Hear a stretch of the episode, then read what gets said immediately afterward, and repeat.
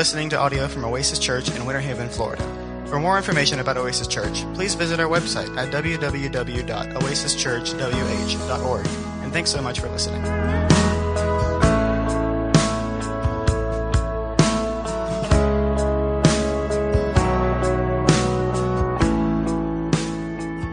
While you turning to Luke chapter number 9, we're going to finish up a, a, well a major section in Luke uh, today as we transition into a, a, new section next time. I like watching sports. I like uh, I, well I like college football especially. Um, a lot of years, I'm not as thrilled toward the end of the year as I am at the beginning, but you know what? That's just the way it is. Uh, I, I, do, I enjoy watching professional football. It's, you know, I, I, I, enjoy it. Got to see one live last week thanks to, to good friends and opportunities to see my favorite professional team get slaughtered on a Sunday. But uh, I enjoy I enjoy basketball. One of the things that, that I find that is common is that during a game that's televised, they'll typically, as the teams are going into their locker rooms, they'll catch one of the coaches. And, and, and you know, it, either one, the one who's up or the one who's down. And, and they'll grab the coach and they'll bring him aside and, and, and they'll ask them, dumb questions. They're the same questions all the time. Well, coach, what do you think? You know, I'm, we're down 30 points at halftime. What, what, what do you think, coach? What are you going to have to do? And, and he's like, well, you know, I don't know. We've been, uh, we got to get, had a game plan. It's just not working out. One of the common things, no matter what the sport that's being interviewed, the coach's most common answer is, I just, we just got to get in here and we've got to make some adjustments. Well, we got some adjustments to make. We came out here, we had a game plan. The game plan has just gone in the toilet. We got to go in here and we've got to make some adjustments. We, we see now where some of our errors are, and we got to come out here and we got to implement this game plan. Kinda that's what we're seeing in Luke chapter 9 toward the end of it. We've seen the early ministry of Jesus that Luke portrayed from his birth narrative to the early years in the gathering of his disciples. And then he moved to a section of early ministry in Galilee where Jesus is going about, he's introducing, he's pronouncing the kingdom. He, he's, he's telling the people that the kingdom that has been promised is ready to be revealed and he's doing works that are identifying him as someone very unique. Some are even beginning to say that maybe he is the Messiah. The disciples are then asked point blank, Who do you say that I am, guys? They're There's a lot of opinions in the crowd, but who do you say that I am? And Peter, the spokesman, looks at Jesus and says, We've decided that you are the Christ. You're the Son of God. We believe that you're the promised one. And Jesus says, Very good. And then he lays out for them his mission not to go and, and take a throne by force, not to remove all of the enemies of the nation state of Israel, but rather he told them that his mission at hand as Messiah was to go to Jerusalem, be rejected, be, be crucified. Well, actually, he says killed, and on the third day be raised from the dead. Blows their mind when, when he says this because that's not at all what they were expecting out of Messiah. And then he really messes up their thinking when he says, And anyone who will follow me must also deny himself, take up his cross, and follow me. Confused and and, and, and probably uh, uh, arguing amongst themselves, what in the world does this mean? Have we got this wrong? And how, how, are we supposed to understand this? And Jesus invites three to come up to the side of the mountain with him, where on that mountain last week we saw Jesus pull back the vest just a little bit to give just a little sneak peek of the glory that is His, showing them, reminding them that, yes, you got it right. I am Messiah. There is glory associated, but not the way you expect it. The glory that will be mine will come through suffering, through submission, through death, and resurrection. And so what we're, what we're coming to the end of is the Galilean ministry of Jesus and the revelation that he is Messiah. He is the one through whom God's kingdom will be revealed and established. And now Luke is going to turn and he's going to begin the, uh, one of the latter sections, it's going to be a large section of Jesus' journey to Jerusalem, where all of these events will take place.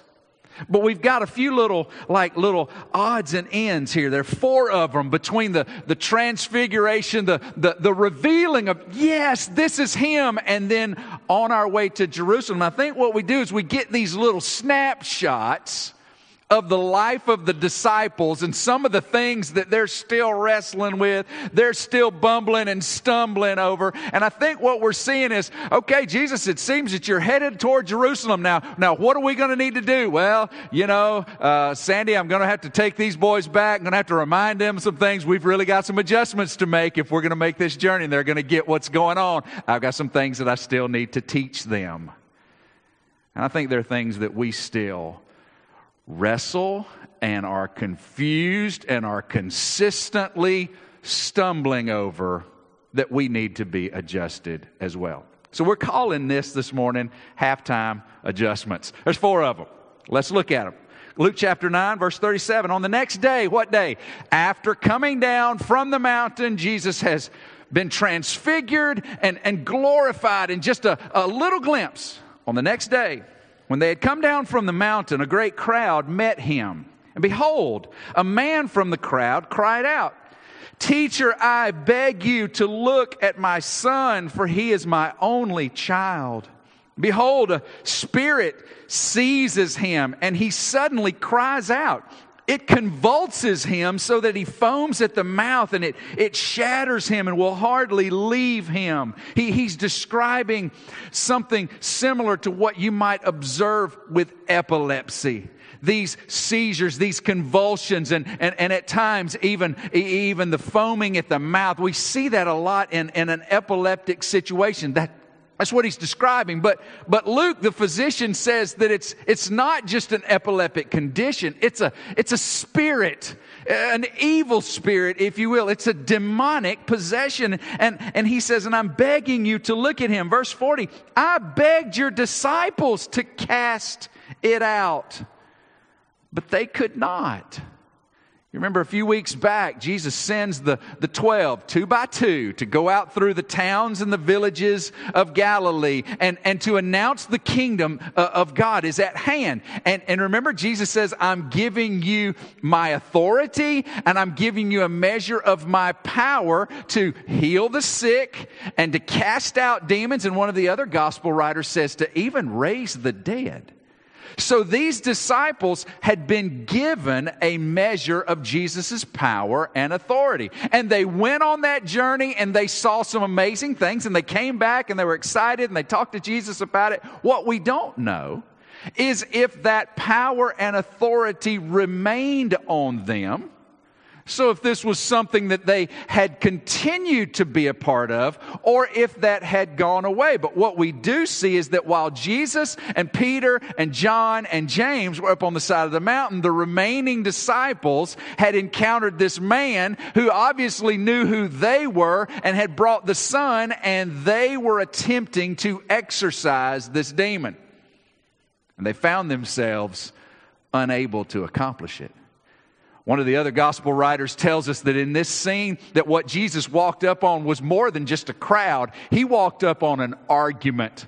Some of the religious leaders, the scribes, had, had apparently seen or heard of this inability of the disciples to cast out this demon. And so not only was it a failure on their part to, to do what they thought they could do, now there's an argument about why they couldn't do it. And there's an argument about, about whether or not they should even be trying this or whatever it is they're fussing over.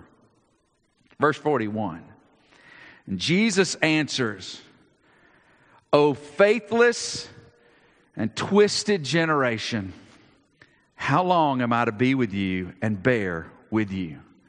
Most commentators believe that Jesus, while he might have been speaking broadly, it seems as though he's addressing these disciples who had found themselves unable to cast out this demon. And he's calling them faithless, and twisted.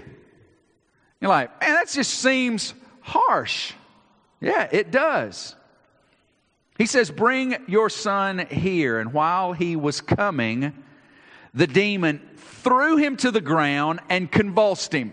Jesus says, Bring your son to me. And as he was coming to Jesus, he was thrown down and he begins to convulse in front of him. But Jesus rebuked the unclean spirit and healed the boy and gave him back to his father. And all were astonished at the majesty of God. They had seen the disciples unable to do this. And then Jesus just walks up on the scene, calls the boy forward, rebukes the spirit, and he's gone.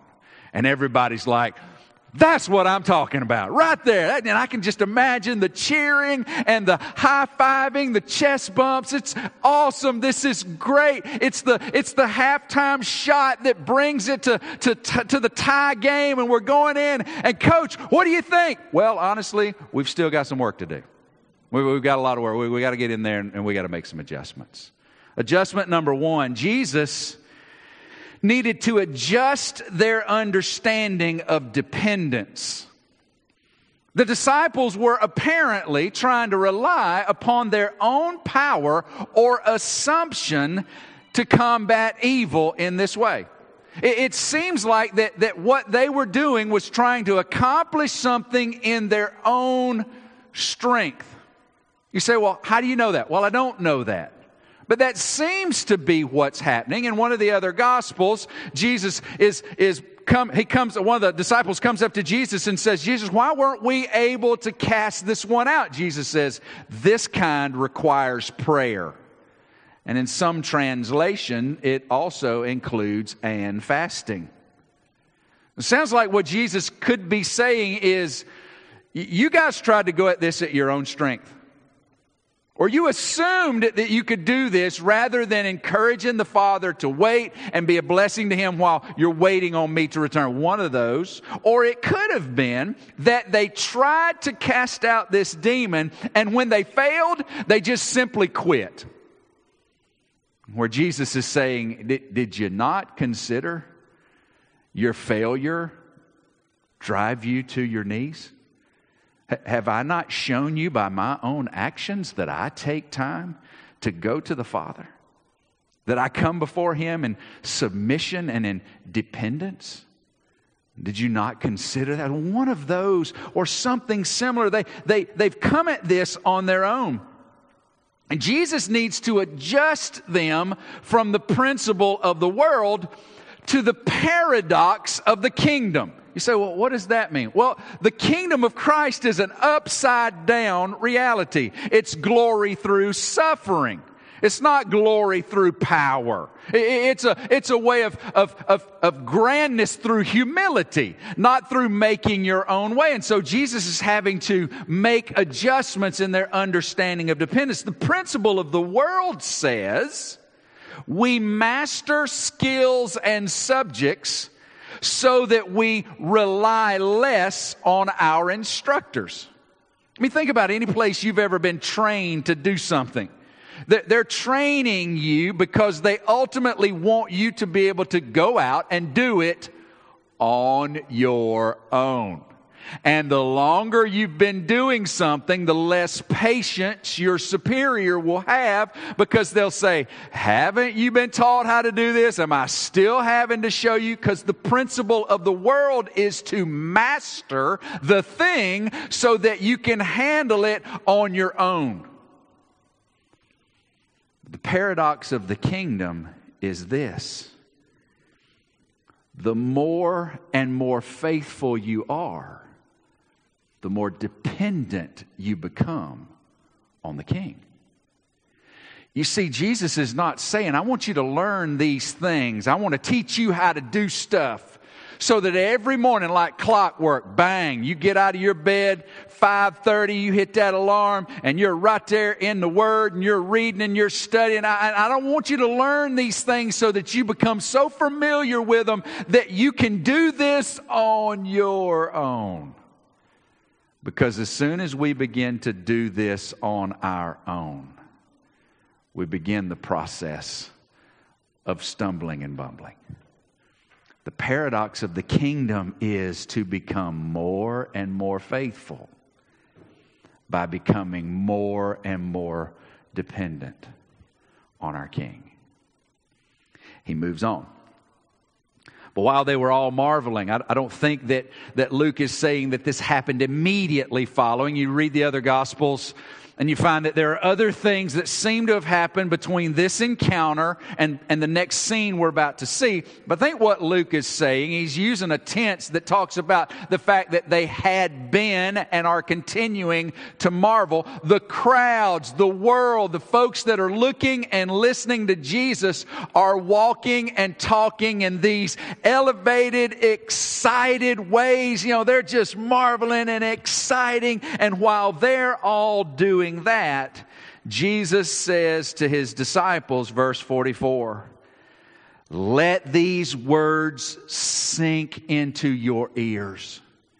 You ever had a, a, a, a parent or a, uh, some sort of authority say, Have I got your attention?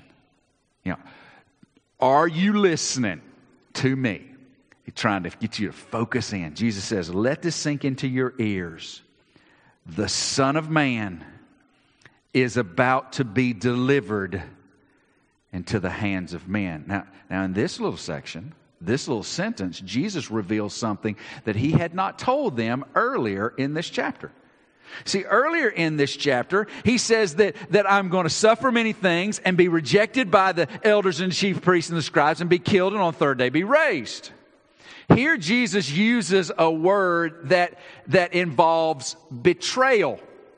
This little word that's, that's, uh, that's translated for us to be delivered into, that it has the idea of either, of either handing off responsibility of something, a passing of the baton to someone else, or it typically has the idea of a betrayal, handing someone over in an attitude of rejection through betrayal.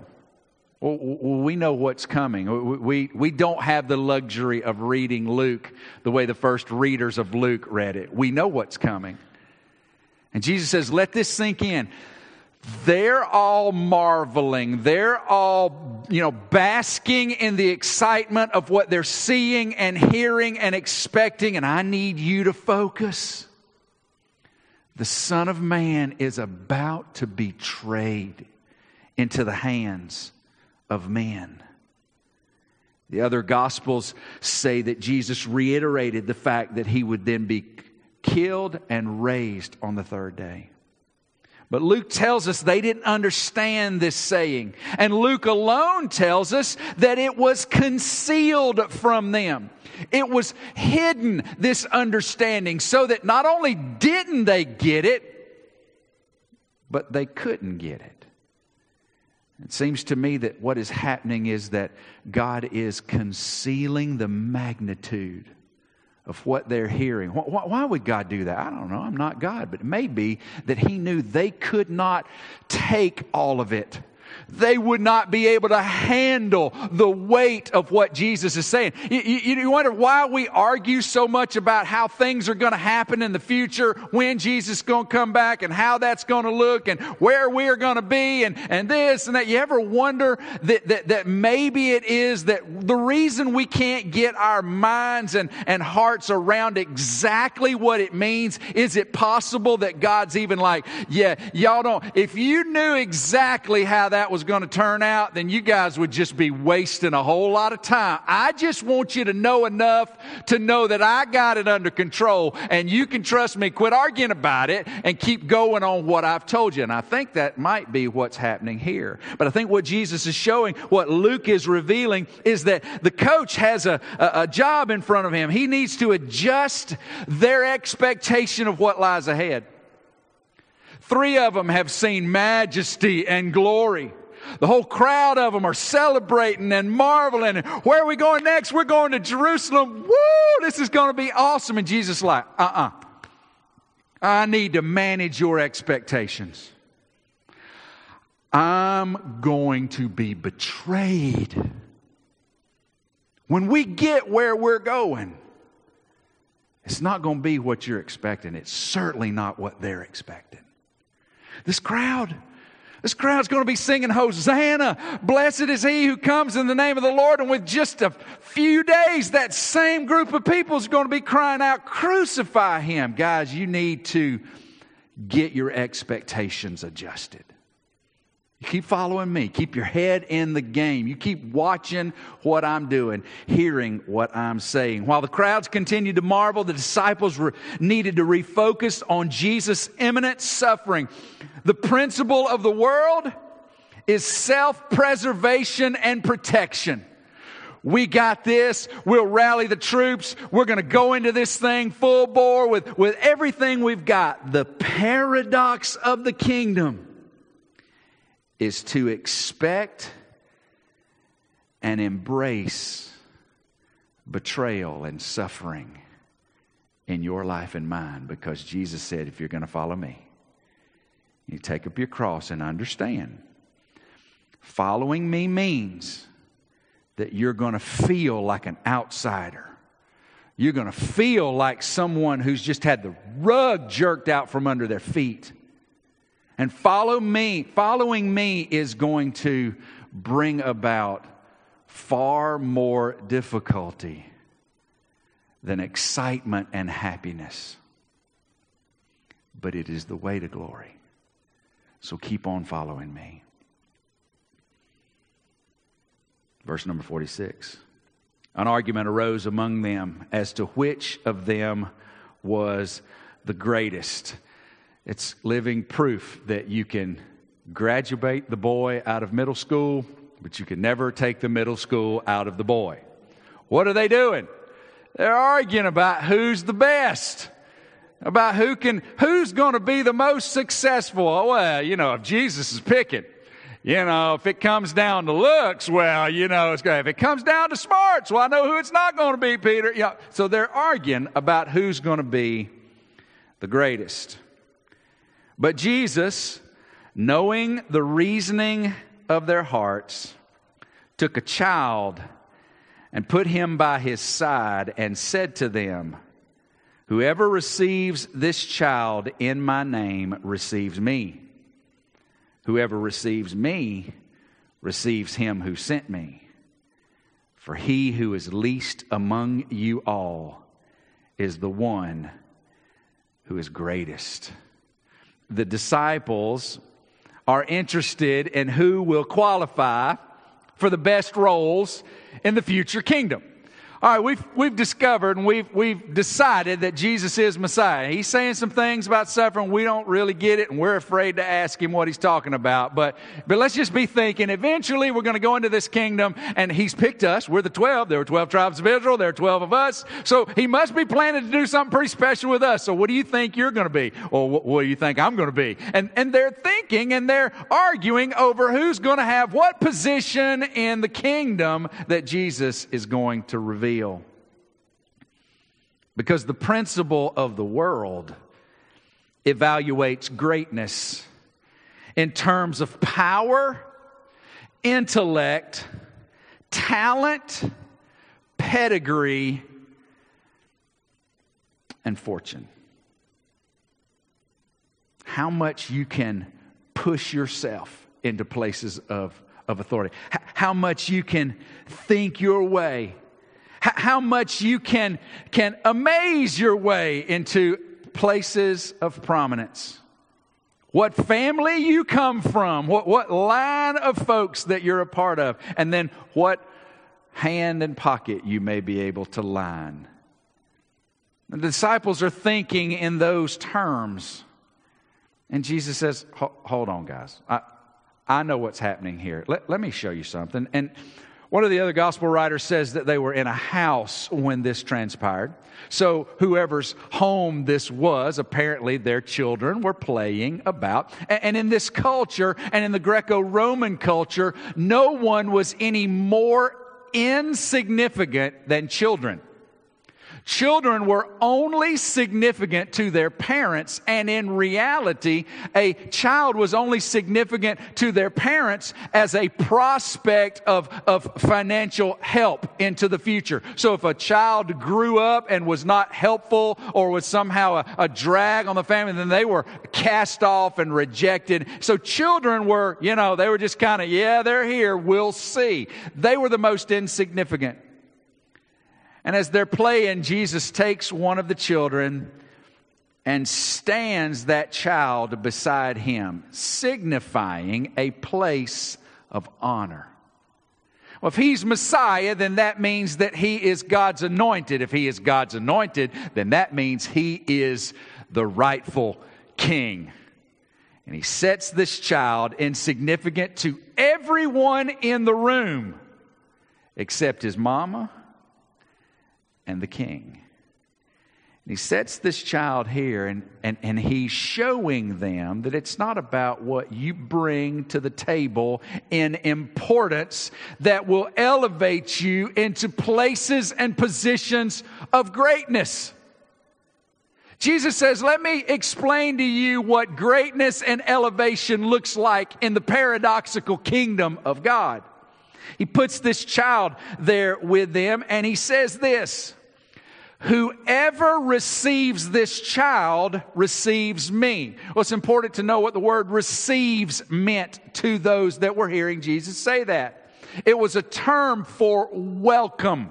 It had to do with hospitality. In that culture, kid comes, knocks on the door, person walks up to the door and finds out a kid like, hey, get away from here. Quit, leave me alone. What in the world? But if a person at home hears the knock and a dignitary is standing at the door, they'll say, oh, welcome. Come into our home. Let us lay a, a meal before you rest. Let us wash your feet. How, what brings you to our humble home? We're so thankful that you're here, even if you don't know them because of who they are. Jesus says,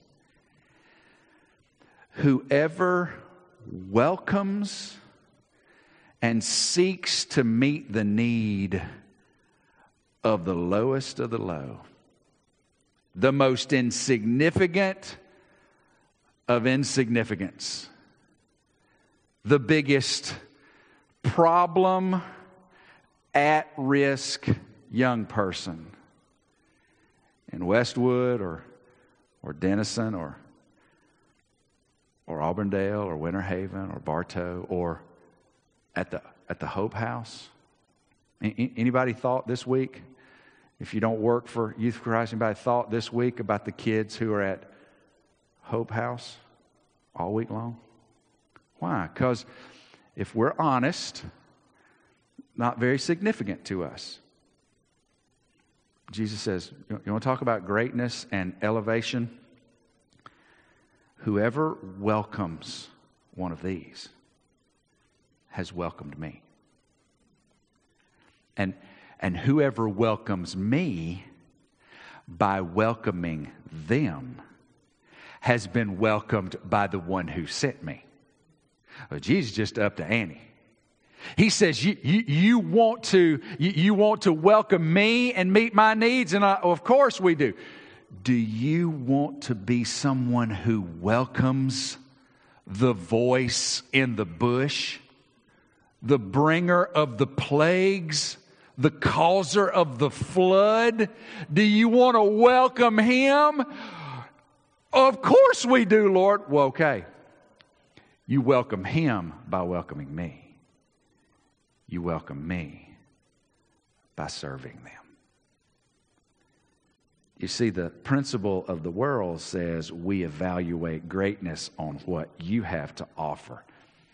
The paradox of the kingdom evaluates greatness in terms of humble service to the least of these, the insignificant ones.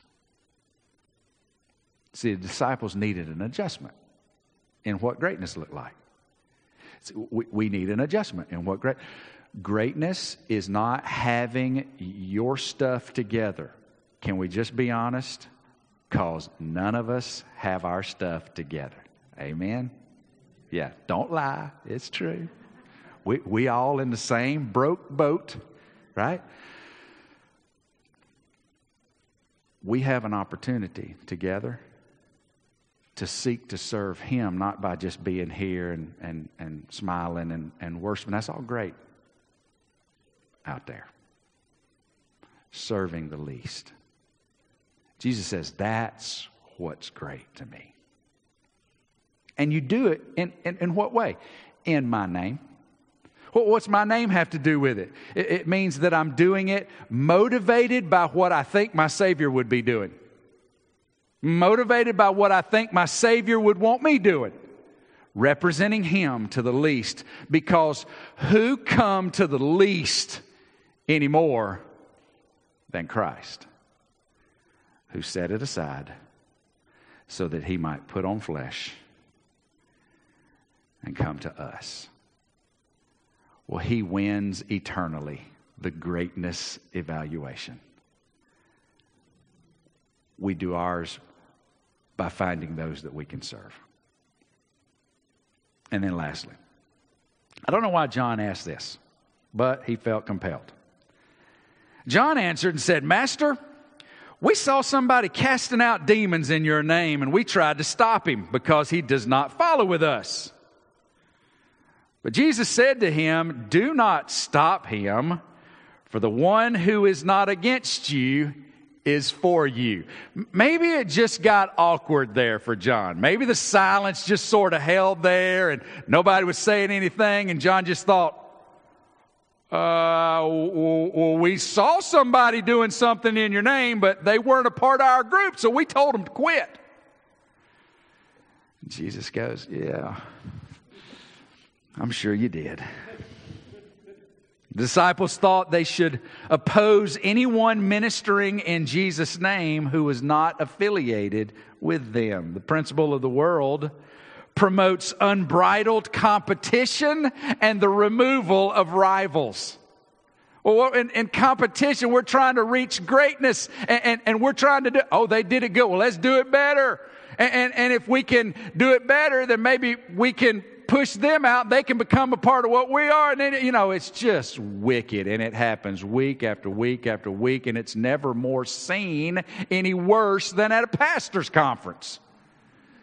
That competition and wishing in a godly but not way that maybe some of my rivals would go away. And that's just wicked. Jesus said, That's no, John. Just because you don't know him doesn't mean I don't know him. How long were the disciples gone on their little mission journey? I'll tell you the answer. We don't know.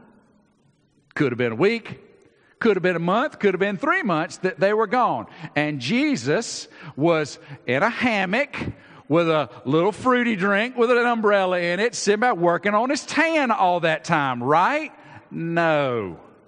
His father is always working, and I too am working. Do you reckon Jesus might have come across some other folks that weren't a part of the 12? That, that he might have struck an interesting conversation with that came about in faith and, and, and wanting to follow. And do you think it's possible that Jesus might have conferred on somebody that they'd never heard of the opportunity to go represent him, not necessarily in their circle? You reckon that's possible? Of course it is. I love Oasis Church. I love the opportunity to be here. I love you. But do you reckon there's somebody within a couple of miles of us that he might be wanting to work through as well? Uh, yeah.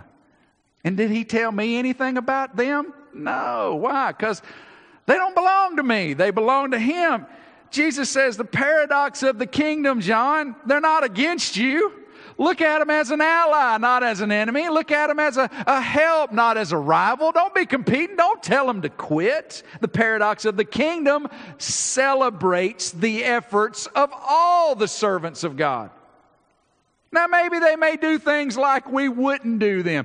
Maybe they believe something that's significant to us, but insignificant to the gospel that, that, that maybe we would argue about. And maybe it is that neither one of us have the exact right answer. So what should we do? Well, I ain't talking to them. You can not talk to me. They shouldn't be doing that. No! We celebrate true followers of Jesus. Why? Because we're all on the same team. Now, for the disciples, all the team knew was he's Messiah. And he's the one we're following. Now we know more through the New Testament, and we do have to be careful because everyone who says, I'm a follower of Jesus, is not following the same Jesus I'm following. If their Jesus arrived on a spaceship and is coming back in the same way, then we're not following the same Jesus. So we have to be discerning. But when we find the Savior in common, that's reason to celebrate. That's reason to be excited. That's reason to encourage. Some adjustments needed to be made. If we're going to head to Jerusalem, we got a lot to learn, boys. We got a lot to get right. If we're, but we're headed that way, and you've still got a lot to learn. Kingdom adjustments for today. How faithful are you based on your current daily dependence on Jesus? How faithful are you as a follower of Christ based on your current dependence on Him? Not how much are you doing, not how much are you accomplishing, how dependent are you upon Him, because that's how He measures your faithfulness. Number two, how much do you expect God to provide you with earthly happiness?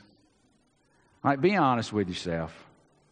How, how much of your week are you thinking, okay, Lord, it's your responsibility to make my life happy, to, to, to make things the way I like it, to do things the way I want you to do. To keep, the, to keep the financial levels where I'm comfortable, Lord, I need you to do that. To, to keep the tires running a little, I, I, Lord, I can't handle you causing one of them to go flat. Lord, I can't handle you giving me a sickness right now. How, how much of our week is based on expecting God to keep us happy when He's already said, Y'all, listen, following me is tough. It's, it's a cross picked up, prepared to suffer, trusting me to provide your needs, but accepting however I decide to do that. Number three, we, we might need an adjustment on that. Number three. How are you tangibly serving the insignificant around you in the name of Jesus. You say, Wow, Pastor Kevin, I don't really know. Well, how exciting is it that we've got an opportunity for you to explore that just right outside that door? And maybe you are, and God bless you. Let's keep it going. Uh, look for ways to draw others into the way you're serving but the worst thing you can do is just say, Yeah, I don't know, and go home. I think we might need an adjustment in that arena. And then lastly, who in the faith do you need to stop competing with and begin celebrating? Maybe it's an individual believer. Maybe it's a maybe it's another church. Maybe it's a church you came from. You say, oh, I'm just glad we're here because oh, I like that. No, look, let's quit competing. Let's quit. Let, let, let's quit sizing up this, that, and that. Maybe it's somebody that you just need to go, you know what? Thank God for you. Thank God for what He's doing through you. And, and I just want to see you as an ally and no longer as a rival. We got adjustments to make. You know, following Christ, well, that ain't easy. And it's absolutely upside down. And if we're going to follow him, we got to embrace the upside down, put one foot in front of the other, and follow him daily. Dependent, looking for opportunities to serve, realizing that everybody we look in the face is somebody for which Jesus died and loves dearly. And how might we serve them? For his glory. We agreed on that? Well, let's stand up. We'll go home. Maybe it is that you're here and you've never trusted Jesus as your Savior. Well, you heard it sung about this morning. You heard it talked about through the testimonies. You, you, heard about Messiah who was crucified in your place and for your sin, but raised victorious to provide liberation from that sin, forgiveness, opportunity to be brought into God's family by faith alone in Jesus alone. Today be a great day to go home knowing Him as your Savior. If you'd love to know more about that, well, go check out Youth for Christ and find out how you can serve the insignificant, and then come back and find me. I'll still be here.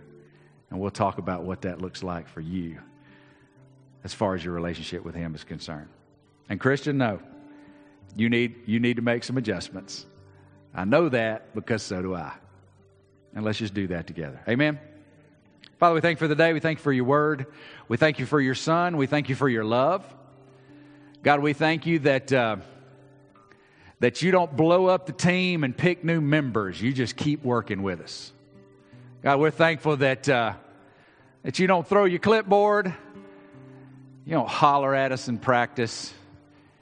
You just keep loving us, you keep encouraging us, you keep showing us the way. And God, we thank you for your, well, for your absolute investment not just in our eternity, but our today. God, we want to represent our King right now. We, we, we, want to show him who is, we want to show the world who is Lord. We want to demonstrate it by our actions, our words, our plans, our, our thoughts, our philosophies. God, we need you to continue your work, and we know you will. Father, I pray for that one who's discouraged today, that one who's frustrated God, I ask that you will show them the way to joy, even if the circumstance is no different. I pray that you will show them the way to fulfillment through service and submission. God, I pray that you will show them the way of representing your Son through their willingness to serve. God, we love you. We thank you. We thank you for Youth for Christ. I thank you for Eric. I thank you for his team of awesome staff and all the volunteers. And I pray that you will show a number of our folks how they could be involved as early as this week. And we'll thank you for it. We love you and we trust you. It's in Jesus' name we pray. And all the ways the church said, Amen.